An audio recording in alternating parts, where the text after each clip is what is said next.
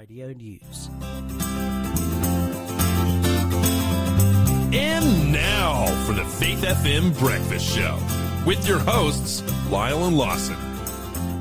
Welcome, everybody. You're listening on 87.6, 87.8, or 88 right across Australia, right across the Faith FM network, wherever you are. Positively different radio in the morning. A special shout out this morning to all those listening in Mackay in Queensland on 87.6. Mackay, that is spelt Mackay. Yeah, I I know what you mean. I've I've had interaction with people from Mackay for a long time. Yes. From when I was young, and I was always like, "Oh, so you're from?"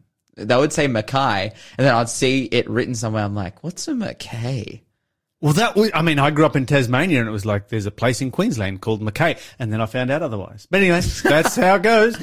Uh, special shout out also to those listening in Broome, Western Australia. Mm. I have never been to Broome. I want to go to Broome. It mm. is on my bucket list of places that I want to see.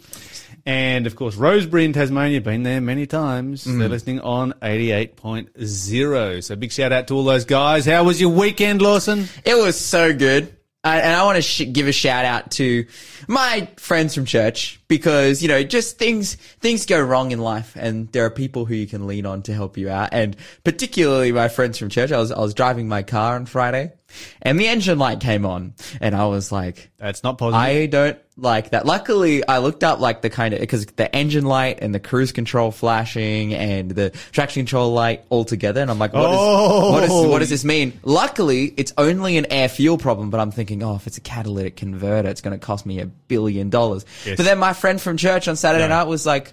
I've got an OBD reader and oh, actually it's your O2 sensor and that's cheap. And I was like, yes, thank you friends from church. You're listening to the Breakfast Show podcast on Faith FM. Positively different. Hmm. Time for a question for our quiz. We got some epic prizes to give away Yes. this week.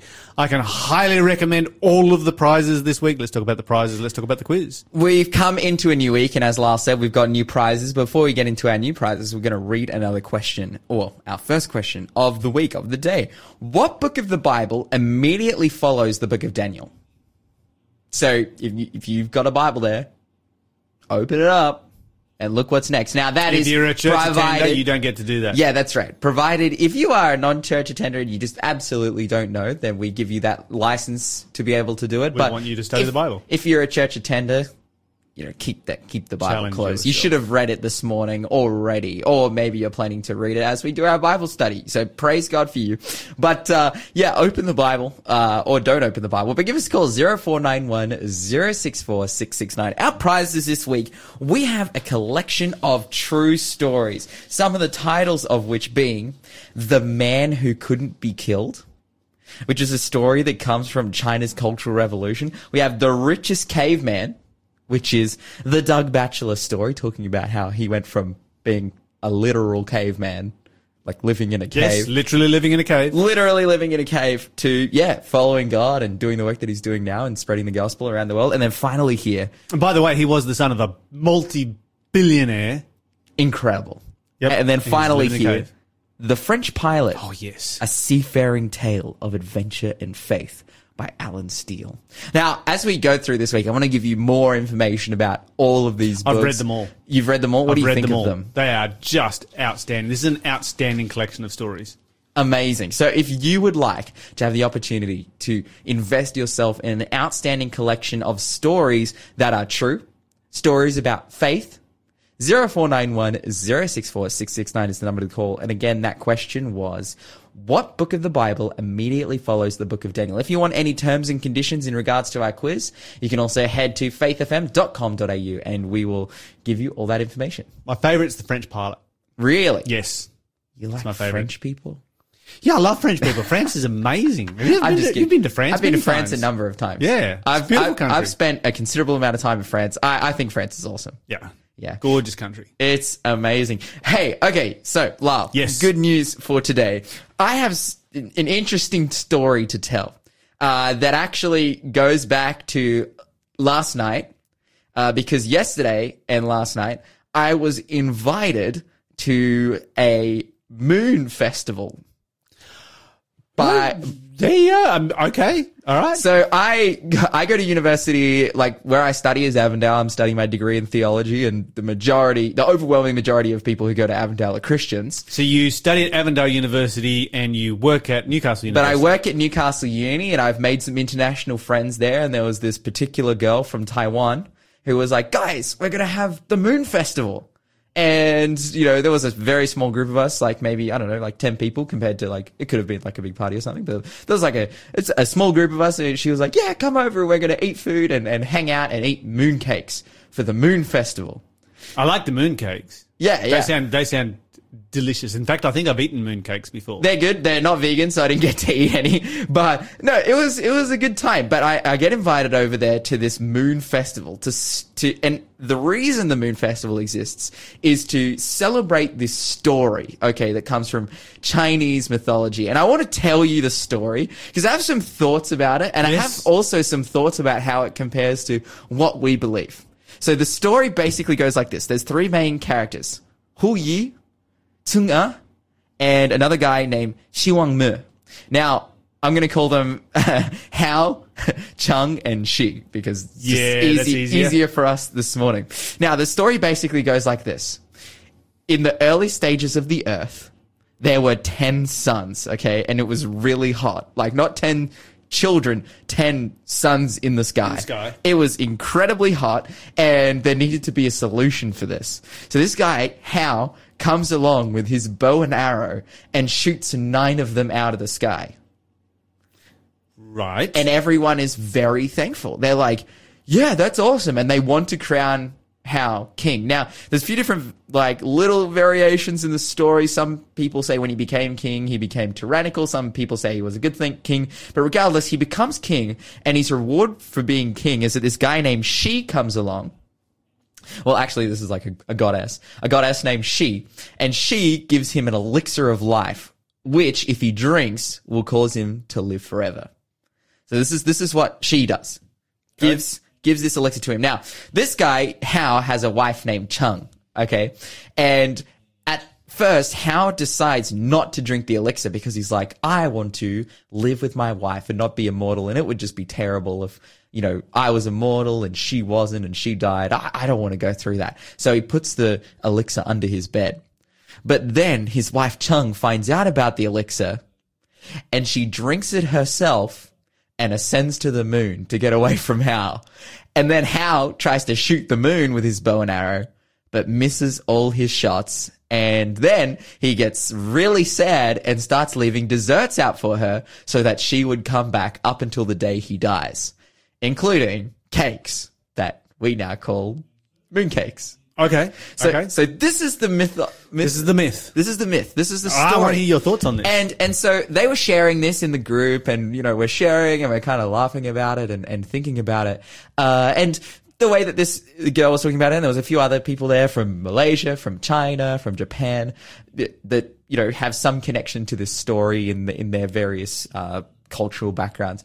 And they're like, yeah, so this is our mythological story that is part of the religion of you know Buddhism or the ancient Chinese. ancient Chinese religion and culture uh, that is, in, in their perspective, is like obviously we don't necessarily believe this is real, uh, but at the same time, you know, every uh, group of people has their mythological background. You know, and, and I think someone brought this up, like, oh, you know, there are like Christian stories, like the story of God creating the world, and th- there's Chinese stories. Like, none of these people, by the way, were Christian. I was the only one there, and I'd been invited to come along, and so I had said yes. And they're talking about it this way, and I, I started to think, like, I- didn't really speak up at the time. You know, I, I kind of shared a little bit about like how I'm Christian and, and what I believe, but I didn't really want to like get into them about the, you know, the the d- deep details and the differences. But I thought this would be a good time on Faith FM to be able to do so. So I was thinking about the differences between these two stories. Like, are both like both this story of Chung ascending to the moon and say creation and the flood, are they comparable? Uh, are they just, you know, cultural background and fodder that explains things Well, do that they have a common source? yeah, that, that explains things that they see today. And I would say absolutely not. I would say they are incredibly different. Um, and I would say the story of the Bible is in way more relevant than the story of Chung Chang'e for a couple of different reasons. You can easily tell that one's mythology and one's not. So the first one is that the story, the ancient Chinese story of this moon goddess and why they eat mooncakes, um, and shooting down the suns absolutely doesn't comply with natural history or anything that we see and we Agreed. It's discover. not plausible. It's completely not plausible because we don't see an Earth. You know, when we get down into our sedimentary layers and whatnot, we don't see an Earth that was surrounded with ten suns that people we also don't on. have any kind of concept of how you would shoot down a sun with an arrow. with a bow and arrow. That's right. So in that sense, like it doesn't comply with anything we see naturalistically today. Versus the story of say the flood and the Bible that. Uh, sorry, the Basically, flood in the Bible. every landform on the planet testifies to the experience of the flood. Yeah, every land- landform on planet was created by the movement of water. That's right. And furthermore, taking a step back into creation, where it's like, oh, we see that God put in place these different processes that we see reflected in the world that we live in today. And we see life coming from life today, so it is plausible that life came from life back then as well. Furthermore, this story has absolutely gives no attempt to date itself or to put itself within history, whereas like the Bible absolutely does by giving us the lineages and the genealogies. Like Bible scholars, you can basically confidently say, Bible scholars confidently say the flood happened in around the year 2472 BC. And they have a rough, rough estimate for creation around 4100 BC like mm-hmm. but it's you can almost calculate it to the year because of the effort that the bible takes to put those Yeah, the genealogies Bible, in the Bible almost almost jumps up and says, "Please, please, please investigate me." yes that's right whereas For you, authenticity. you absolutely cannot do that with the story of Chang'e that No, it just and it's not trying to. gives no attempt It's not trying to. But finally, you could just say, okay, well, the Bible's explaining things that we see today, and it could just give a plausible story about what we see. Sure. But there's no attempt in the story of Chang'e to give verifiable supernatural evidence to back up the things that happened in Chang'e's life versus the Bible that says, okay, God created the world. That's something that you didn't see. And it's something that happens supernaturally. So what I'm going to do as God, I'm going to take the book, the primary resource of information about me, and I'm going to make one third of it predictions about the future that are impossible to make so that you can absolutely verify that my supernatural power to create the world is real. Absolutely. So I was, you know, just thinking about this. I had a great time last night, uh, but it's good to know that I believe in a God who can verify himself. You're listening to the Breakfast Show podcast on Faith FM. Positively different. we have some epic prizes to give away. I've read all of these books. They are all amazing. I will tell you a little bit about them whenever Lawson asks me to tell you about I, them, maybe one at a am about to. Okay, all right. But Which one do you want me to talk about? before we get into the books, we'll get into the question. What tribe of Israel was the apostle Paul from? 0491 064 669 is the number to call or text if you know the answer to that one. And Lyle, we have one of these books here. It's called The French Pilot. It's my favourite of the three. In, in amongst our The Man Who Couldn't Be Killed and The. Richest Caveman. Amazing. But The French Pilot, what's what's going on there? This is a, this is a sailing story. Oh. So he's not a pilot who flies aeroplanes. He's a pilot who guides ships up harbours. Mm. So whenever a ship is coming into harbour, your captain, your skipper, never, never, uh, ne- never skippers a ship into harbor What happens is you, when you see a ship coming in, you'll see the pilot boat going out. Uh, the pilot boat will meet the ship before it harbours, and the pilot is somebody who knows the harbour intimately because every harbour is very different. All harbours have currents, they have uh, sandbars and rivers mm. and muddy areas and so forth. You need to know a harbour intimately to be able to take a large ship into that harbour. And so mm. this is a practice that has been around from, you know, at the very least medieval times, if not ancient times, where you'll have harbour pilots. And so this is a guy who was operating as a as a harbour pilot and he was a Huguenot Christian and mm. it tells the story of a very narrow escape. Hmm. Wow. Yes. So- with his entire family. Again, that question was, what tribe of Israel was the Apostle Paul from? 0491 064 669. You are definitely want to getting, you want to get in to this draw. Indeed you do. Now, Lyle, what's happening in the world of News. Religious liberty. Let's talk about it this morning. So, a school in the United States has been ordered to pay a teacher $95,000 to settle a lawsuit over transgender issues. Ooh. So, the suspended teacher, Pamela Ricard, uh, was suspended for using a transgender identifying student's name. Okay. Yes, for using their name. Uh huh. And uh, basically, what happened was uh, the transgender student says, "Well, these are my pronouns," and she's like, "Fine, you know, I don't buy into that kind of thing, so I'll just call you by your name. Your name is this. That's the name you go by. That's the name your friends call you. Everybody in the school calls you. That's I'll just call you by your name." Uh huh. She got fired for that. What? Yes. Okay, and the other big issue at stake here that she was fired for was that she told the student, told the school that she disagreed with their policy, their school policy book, which requires her to lie to the parents on behalf of the student. So she was fired for not lying. Now, in the past, and here where I work, we have a code of conduct. Yeah. And if I breach the code of conduct, I get fired. And part of the code of conduct is don't lie. Yeah, 100%. You know, just like the Bible says, thou shalt not lie. And if you start telling fibs, you're going to get fired for lying. She got fired for not lying. It's like, no, you must lie. You must teach our students how to lie and how to lie effectively. Mm. You must teach our students to be deceivers and you must teach our students how to be criminals. Mm-hmm. And you must model that to our students. And if you don't model that to, that to our students, then we're going to fire you. Mm-hmm. So this is some pretty crazy stuff. This is Fort Riley Middle School. Uh, a federal judge said, said she was likely to succeed in her claim uh, against a specific school policy that prevents teachers from disclosing a student's transgender name and pronouns to parents unless the student approves of it. Uh, she said, well, the policy violates her religious liberty rights under the First Amendment because as a Christian, the Bible says thou shalt not lie. And so she can't lie to parents. She has to be truthful with parents about what's going on at school. She also believed that parents have a fundamental right to control the upbringing and education of their children. That's also her sincerely held religious belief, which is my sincerely held religious belief. She also, as a school teacher, recognizes that teaching children to lie, teaching students to lie, is a terrible idea. Instructing them to lie is the worst thing ever. Uh, she believes that addressing students one way at school and a different way when speaking to their parents is dishonest. And the court found that, surprise, surprise, uh, being dishonest violates her sincerely held religious beliefs. And uh, ordered the school to reinstate her job and to fork out 95000 in damages, plus the attorney's fees to settle the case. Also, being forced to be dishonest violates the law.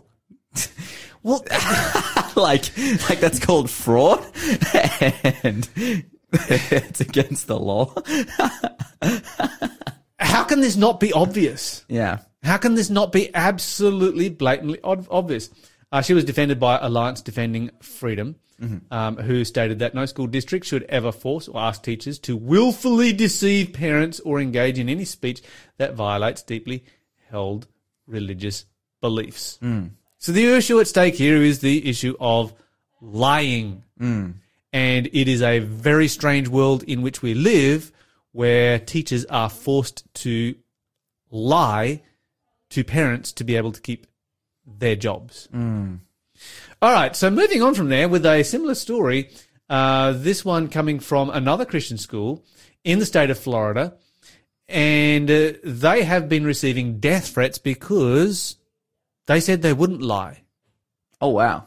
They're like, no, we're not going to lie. They also have a fairly full-on policy here.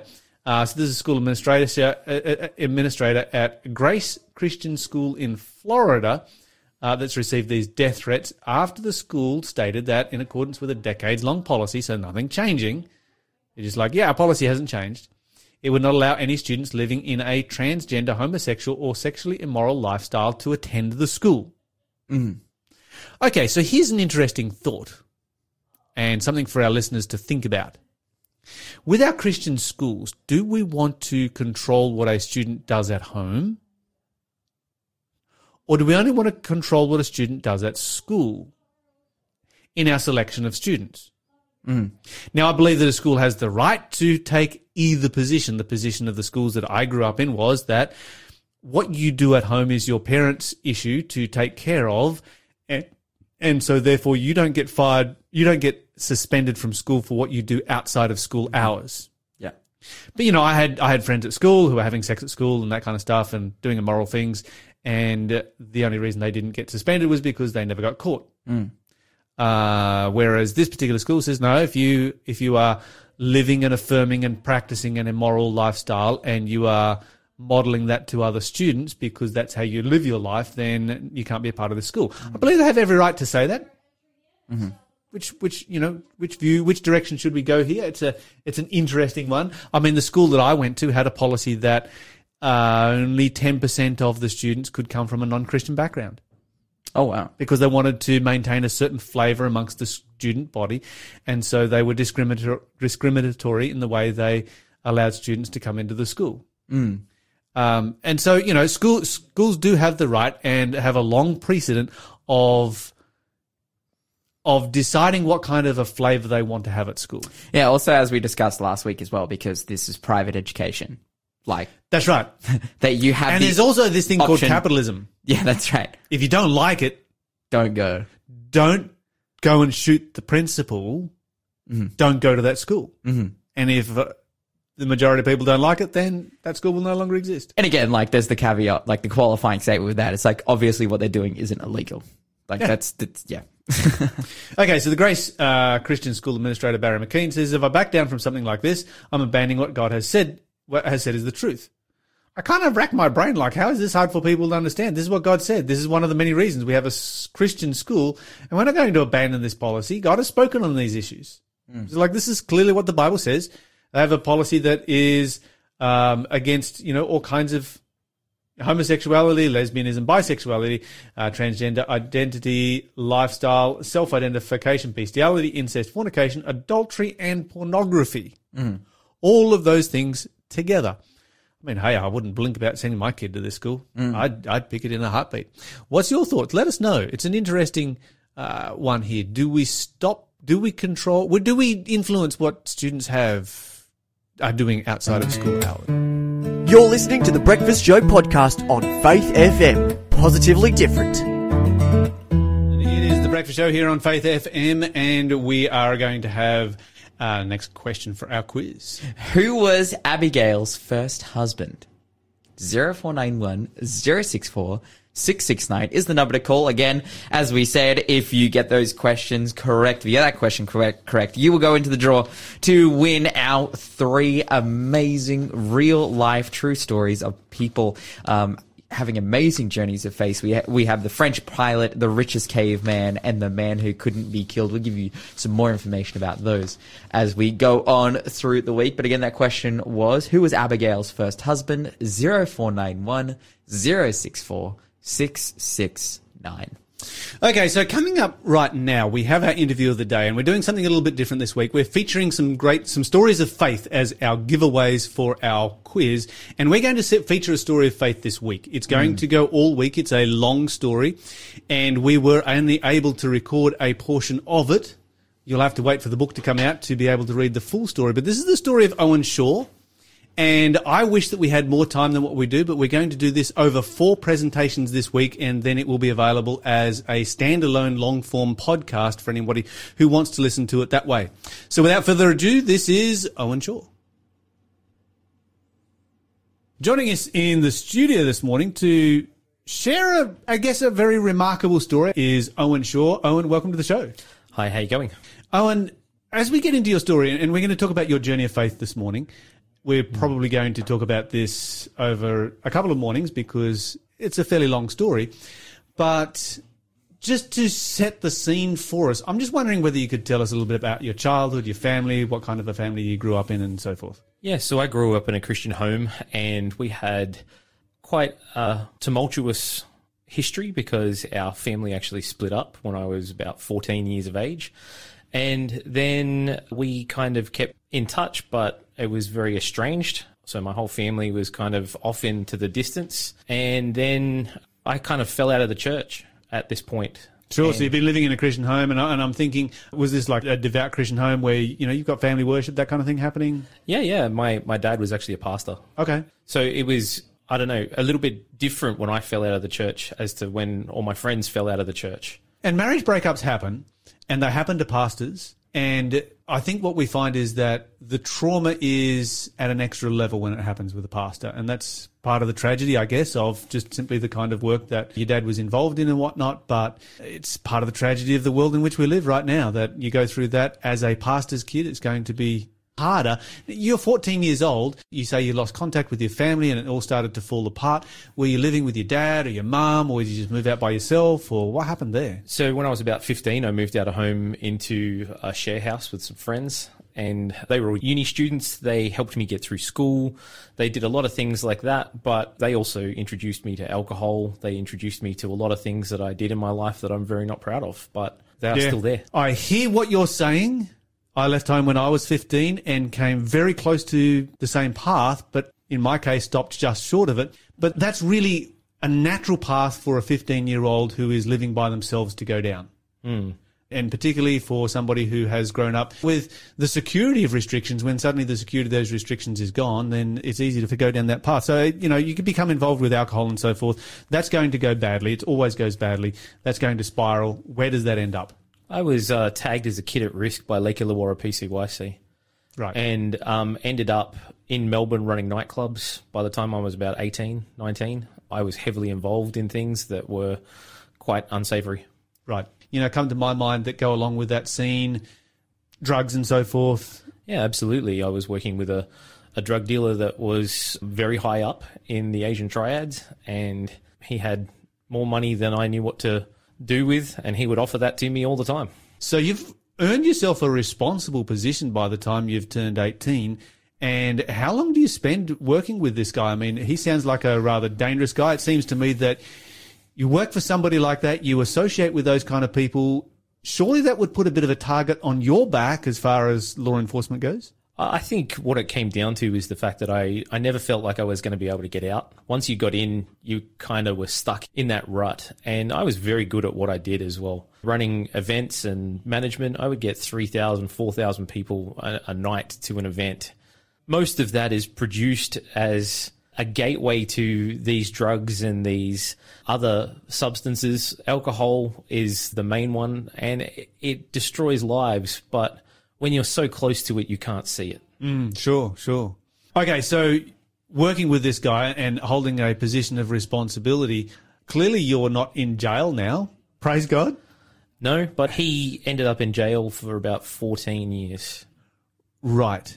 And I, I missed out of that by you- about five minutes. Okay, so that was my big question: was how did you? Because uh, I have heard snippets of this story. Yeah. How did you actually miss out on that? So he's gone to jail for a very long time, and you don't. Yeah, so I was actually at his apartment about five minutes before a police raid happened, and I saw the police lining up down the side of the buildings as I was walking out the elevators. For reasons I'm not going to tell you where that building was, um, but basically he he went to jail for 14 years, and they didn't actually get him for drugs; they got him for passport fraud. Right. Strangely enough, Yep, that's interesting. And often this is what the police will do. They'll know that somebody's guilty for something, but they don't have enough evidence to take it to court. But they can take something else to court and accomplish the same thing. And Yeah, and that's what they did. But at this point, when he went to jail, I was like, okay, well, this is a, probably a really good time to get out of this mess that how long, I've got how long have myself you? in. How long have you been in it so about this? four and a half years. Right. I've been I've been doing stuff until I was about twenty three, Yep. Yep. and yeah. so this gives you an opportunity to break free. Where does that journey lead you? So I found a girl at a nightclub, and you know we eventually got married, and I thought that was the the next evolution of life, and I also thought that you know having a baby was the the next best thing as well. So that's exactly what we did. Yep. So you've you've started your family. Life is good. What kind of work are you involved in now? You moved on to something a little bit more. Yeah, so I, I, I became a, a developer of multiple things, so apps and all sorts of things like this. And from there, we kind of moved from Melbourne to Sydney, and my wife got pregnant. And then from there, I can pretty much tell you this story. Okay. And I find it interesting that You say you left home when you were 15. I'm wondering how much formal education you had as far as doing that kind of work goes. I have absolutely no formal education whatsoever. I'm completely self-taught. I run a multi-million dollar business and have a lot of fun doing it. It's, Praise it's- God. It's my passion and, you know, I love it. But these days we just develop apps and stuff like that. And yes. yeah, And talk about Jesus when you get the opportunity. I get called to do that all the time. And it's the thing that I love more than anything because I also have some regrets in my Sure. life. Some times in my life where I'd seen amazing miracles and I failed to actually stand up and say anything. Mm. There are circumstances where I did say something or I did communicate to that person that was sitting next to me asking questions what God had actually done in my life and how he actually changed things for me. And I think that's the only way that we're ever going to be able to get the message of Jesus Christ out there is by actually sharing our stories and our testimonies. Yeah, absolutely. Fantastic. Praise God. Okay, so you mentioned that you moved to Sydney with your wife. You've got a child on the way, and at some point here, that story Snowballs. begins your snowballs and begins your conversion experience, but through a few hard knocks. Hmm. What happens next? Okay, so as we moved to, to Sydney, my daughter was born and things kind of went from bad to worse. Like I had not really acknowledged God for about 10 years or so since I'd moved out of home and trying to do it on your own really, really doesn't work. But it takes a long time for young people to actually figure this out. And it takes a long time before we as humans realize that our humanity is linked to our creator. Particularly when you're a successful businessman, I think. Hmm. Because when you're successful in the world, it's kind of like, well, why do I need God? I'm doing this fine by myself. I'm a self-made man. And you can make a long list of the things that you don't need. You're doing fine without formal education. You are successful in everything that is placed in front of you. What do you need God? But God was calling to you and speaking to your heart and revealing that you need Him. I guess you have to hit rock bottom before you start to realize that you don't want to be alone in it. Sure. And I hadn't hit rock bottom yet. I was driving an SLK compressor, Mercedes Benz, paid off, all this sort of stuff. And Sydney's thought- not a cheap place to live either. no, and I thought I had life locked down. Now, we moved from Melbourne to Sydney because her parents had actually said, if you come to Sydney, we will give you a house for free. That's the conditions of you guys staying together. If you stay together, this is your inheritance. So when we moved there, we were all great. We were like, okay, this is amazing. So we moved. As I was born, though, my wife ended up with severe postnatal depression. Yeah, Really, tough. really bad postnatal depression. And me being a 25 year old, I had no idea what I was looking at. I had no idea what depression looked like. I had no idea what anxiety looked like. I was just cruising through life, making waves, and I had no idea what I was actually seeing. That's probably one of my other regrets is the fact that I wish I could have helped her. Mm-hmm. But eventually things got so bad that she wouldn't pick up our daughter. She wouldn't touch her. She wouldn't go near her. I would come home from work and things would be very messy. And I can leave it to your imagination as to if you're not caring for your child correctly, that these things are out of control very fast.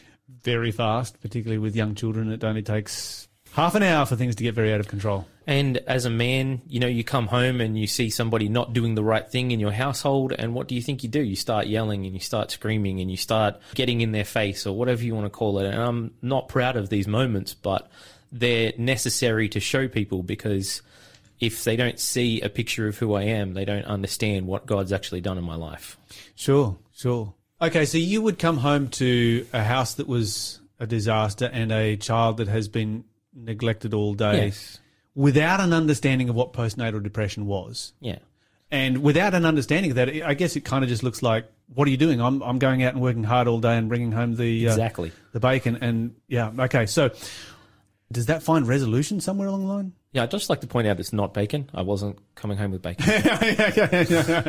But no, look, what it comes down to is the fact that things just spiral out of control in your relationships. Yes. When you're so young, you also have no idea what a good relationship should actually look like, especially if you've seen your parents split up and you've seen things go south regularly. You have no idea what this should actually look like. Mm-hmm. My relationship was horrible.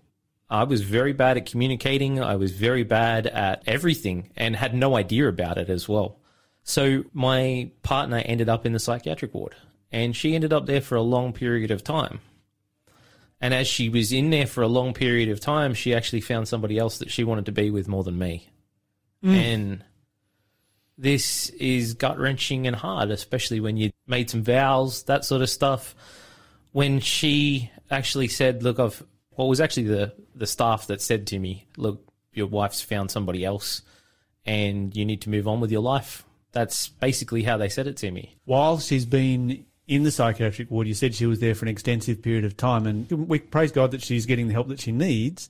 But you're taking care of your daughter during this time. Yeah, so I had my daughter a little bit, but the grandparents, as soon as they found out that somebody else was involved in in the relationship, they came and kicked me out of the house.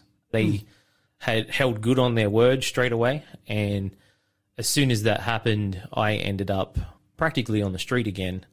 I swear I'll never put myself in that position ever again, but the fact of the matter is that they started looking after my daughter because they took the the house and the security that I needed to actually care for her. And as this started happening, I moved into a warehouse that my mate owned, and I started having depression and anxiety myself. I think any father that's out there that gets split from his from his kids is, you know, pretty hard hit by this stuff. It How, hurts. how old is your daughter at this stage? She's only one. Yeah, that's it's awful. It's awful. So, at this point, do you have any recourse to go to the in-laws and say, "Look, you know, this is my daughter. I should be raising my daughter." That conversation definitely happened multiple times. So as things started progressing from from bad to worse, I started feeling real anger towards God because when you don't acknowledge him and you don't have him as the center or the focus of your life, you end up I don't know, blaming him for everything. Mm-hmm. You never denied the existence of God. That he didn't go through a stage where, like, "Oh, God does exist. I don't care." it wasn't a denial of the existence of God. It was more, there's a God, but he doesn't care about me. Mm-hmm. And I mean, that's how I really felt, you know, like how, how could this God that is there and all powerful let all this stuff happen on this planet? Mm-hmm. I mean, all the drugs and all the partying that I'd actually seen. And I'm, I'm sitting there going, yeah, okay. Well, he's there, but he doesn't really care about me. And you've seen a lot of that in a short space of time. Yeah. Look, when things started going really, really bad with my relationships, there was nobody there to help either. I can remember praying a few times and just thinking, look, while I prayed, God didn't do anything. Great. Yep. How does that change? So Yes. eventually my ex partner ended up getting out of the, the psychiatric ward. Now, at this point, I'm going on 10 day benders, you know, like just getting drunk as much as I possibly can. Just to numb the pain. Yeah, definitely to numb the pain and to try and find another partner in life. You know, that's what you want. You want a companion, especially if you've been on your own for such a long period of time. And I had a 10 day bender experience with a couple of girls and they were just enjoying life. But at the end of the day, you could really see their unhappiness as well. Mm-hmm. One particular day at this warehouse that I was living at, I get a phone call from the police and they say you need to head over to the grandparents' house. So I came over there, and as I'm sitting on the couch, the uh, police are explaining to me that I might not see my daughter again. Why? My ex partner had gotten out of the psychiatric ward with the guy that she'd shacked up with. They put my daughter in the back of a car and they drove off. And to whatever degree, it took the police about two and a half weeks to track her down. And I had these feelings of never being able to see my daughter again. If you Does somebody have legal custody of your child at this stage? Uh, or is no. it just an arrangement between yeah, it's them? just just an arrangement between grandparents and us, and so at this point, I'm really, really struggling. The depression, the anxiety attacks start getting hectic. They start getting really, really strong, and as they're building, I found myself unable to get off the floor of this warehouse. I couldn't work. I couldn't think straight. I couldn't move. You hear these stories on the news about I don't know, the dad or the mum killing the kids and themselves, and that's all you can think about. while this is going on, that's all you can think about. Mm, particularly when you know that there's a history of mental illness from both of these people involved. Yeah, absolutely. And you know, when you have depression as well, I mean, I obviously wasn't as well as I I wanted to be at the the time either. You know, not being able to move and this sort of thing. Mm. But as I'm as I'm laying on the floor, I start threatening God because I just had it. I was like, God, you have two options. You either step up in this moment and you save my daughter and you save me, or you step out of my life forever and I will defame your name to every person I meet for the rest of my life. That's the the promise that I made. That's that's a hectic promise right there. Oh, and how does God respond when you come at God like this? I wasn't actually expecting it. My account on Facebook was on private, and I got a friend request from somebody that I hadn't seen in 10 years since I was at church summer camps and things like that. And he said, Oh, look, I'm actually a chaplain at an Adventist academy in Melbourne. And what's going on? I woke up with your name on my mind this morning, and I haven't been able to stop searching for you for about four hours. And this is about five minutes after I uttered these words of almost abuse to God. That's pretty dramatic. And you've had no contact with this guy in that in that past ten years. Does he know that you've you know where your journey's gone? Really, really and truthfully, he had no idea of my journey up to this point. and certainly had no idea that you'd just been threatening God because that was between you and God. Yeah, I, I don't think to this day he even knows what he did. I think that God puts people in your path and gives you opportunities, but you have to be able to see them. And I still didn't see them. So he, he actually says to me, Oh, look, can you call me? And I called him and I started telling him what was going on in my life. And he said, Oh, look, I want to tell you about a God that can change your life, that can heal you, that can take your anxiety, that can take the stress away, and that can give you peace, even in these moments where there is so much destruction in your life. He can give you peace through it. The scariest part about this is that I didn't see it for what it was, even in those moments. I'm still struggling with these feelings of is my daughter going to live? Is she going to come back? When you think about it, it hurts. You can't see God in those moments. Mm-hmm. As he said to me on the phone, Look, I'm going to start praying for you.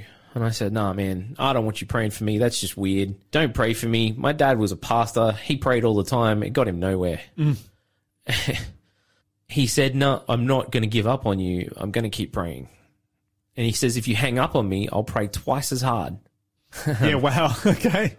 That's a unique approach, but I like it. Eventually, I gave in. If you guys knew this pastor, you would realize that he doesn't push the way he did that day. Mm-hmm. You know, because I've kept up the relationship with him for years gone by, but he never ever stopped pushing that day. He just said, "No, I don't care what you say. I know that I'm here to be talking to you for a reason." Instead of saying no, I eventually gave in and he prayed.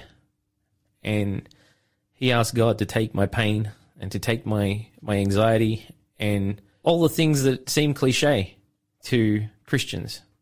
But I think when you have a definitive moment in time where you know you became a Christian, this would have to be my moment. Thanks for being a part of the Faith FM family. Join our community on Facebook or get in touch at 1 800 Faith FM.